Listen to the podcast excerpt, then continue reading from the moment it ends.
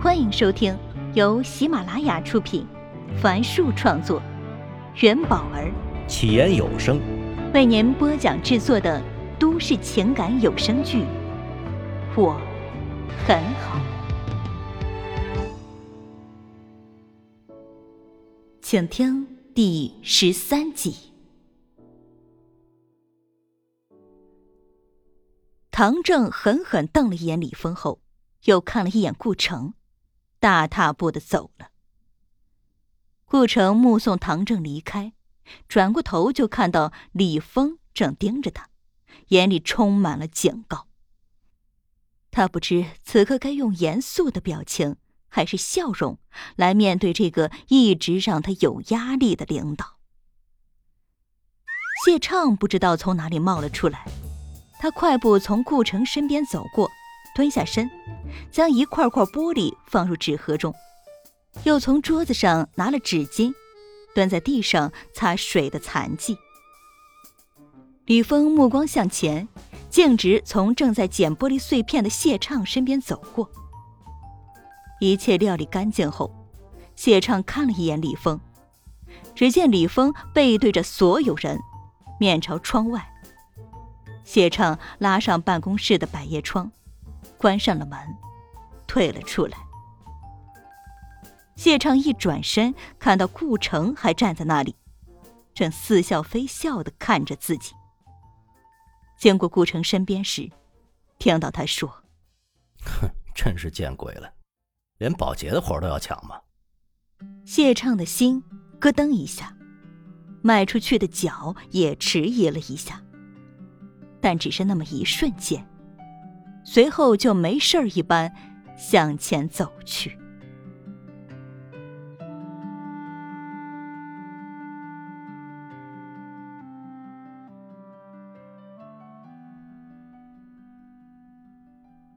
顾城从小区地下车库驶到地面的时候，一抹阳光从东方射了进来，倾洒在车内，将仪表盘上的透明塑料照得有些耀眼。他驾着车，看着路上忙忙碌碌的人们，不由感叹：对很多人而言，这个世界的每一天都是对昨天的重复。太阳东升西落，汽车来来往往，行人匆匆而过，城市从寂静走到喧嚣。又从喧嚣回归到寂静。江城电视台也是同样啊，周而复始的运作着，与往年并无二致。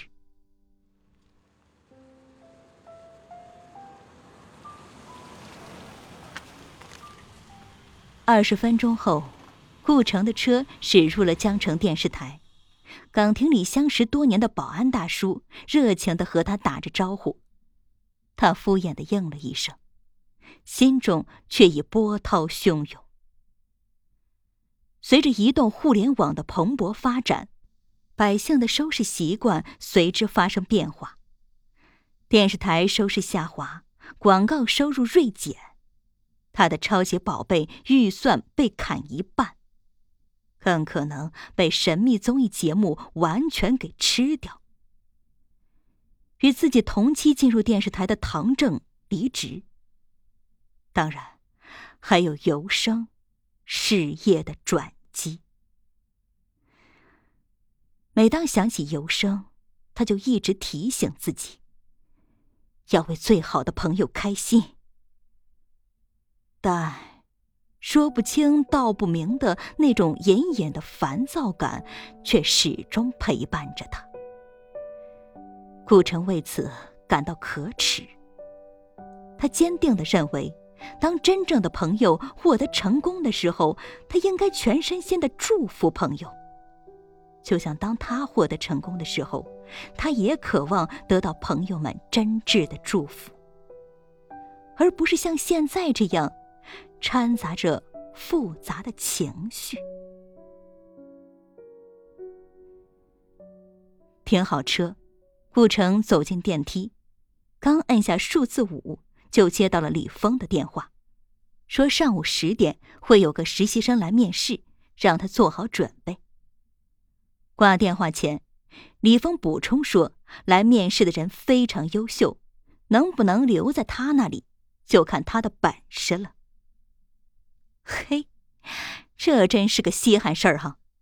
以前只有部门来挑实习生的份儿，什么时候轮到实习生来挑他们了？什么样的实习生用得着如此兴师动众？顾城看了一遍下周播的样片，抬头看了眼挂钟，离十点还有十分钟。这时，谢畅拿着笔记本从挂钟下经过。往会议室方向走去。顾城嘟囔了一句：“哼，装模作样。”之后也拿起本子和笔，走进了会议室。谢畅起身叫了声“顾导”，但顾城没正眼瞧他，拉了一把椅子坐下，与谢畅隔了三个座位的距离。走廊上传来了高跟鞋的声音。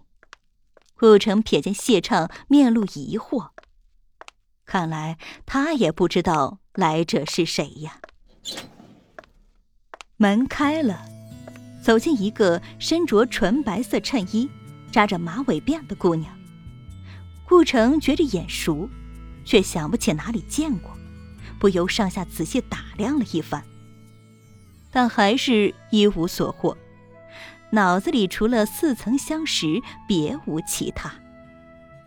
如果不是先入为主的认为他是李峰的关系户，客观来说，嗯，他是不错的。虽说不上哪里特别，却透着一种向上的活力，就像阴冷的冬日突然见到太阳的感觉。两位老师好，我叫温暖。女孩递上简历后，直接坐在他们的对面，微微一笑，似乎在说：“嗨，现在轮到你们提问了。”顾城心不在焉的说：“啊，等李主任来了再开始吧。”啊，不用等了。谢畅转过头对顾城说：“主任刚才跟我说了，他要接一个电话，让我们自己开始。”顾城愣了下。心中掠过一丝不快。主任终究是和谢畅走得更近。他拿起简历，轻声念着“温暖”两个字，同时这也坐实了心中的猜测：他是李峰的关系户，否则怎么有资格挑选部门？李峰甚至找了个理由，主动避开了面试。想到这儿，他斜睨了一眼简历。问道：“嗯，你清华历史系毕业的，怎么想来江城电视台啊？”“我想做综艺节目，就是那种能给观众带去快乐的综艺节目。”“哼，果然如此。”顾城愤愤不平的想：“这种万能句式几乎套上什么都可以，例如，我想做体育节目，那种能给人带去快乐的体育节目。”我想做新闻节目，那种能弘扬社会正能量的新闻节目。谢畅却说：“电视的受众非常广，传播速度也快，我们非常欢迎你。”顾城毫无征兆的站起身，想要退出这场面试。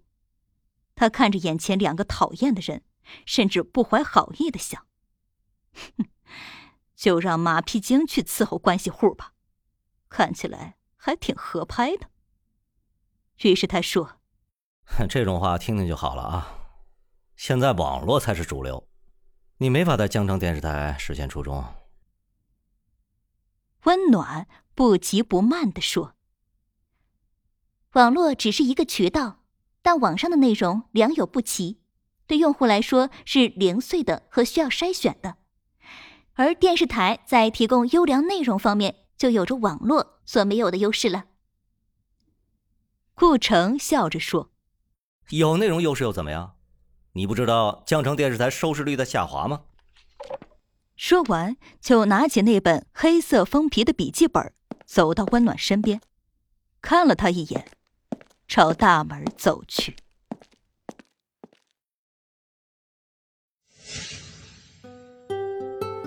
本集已为您播讲完毕，感谢收听。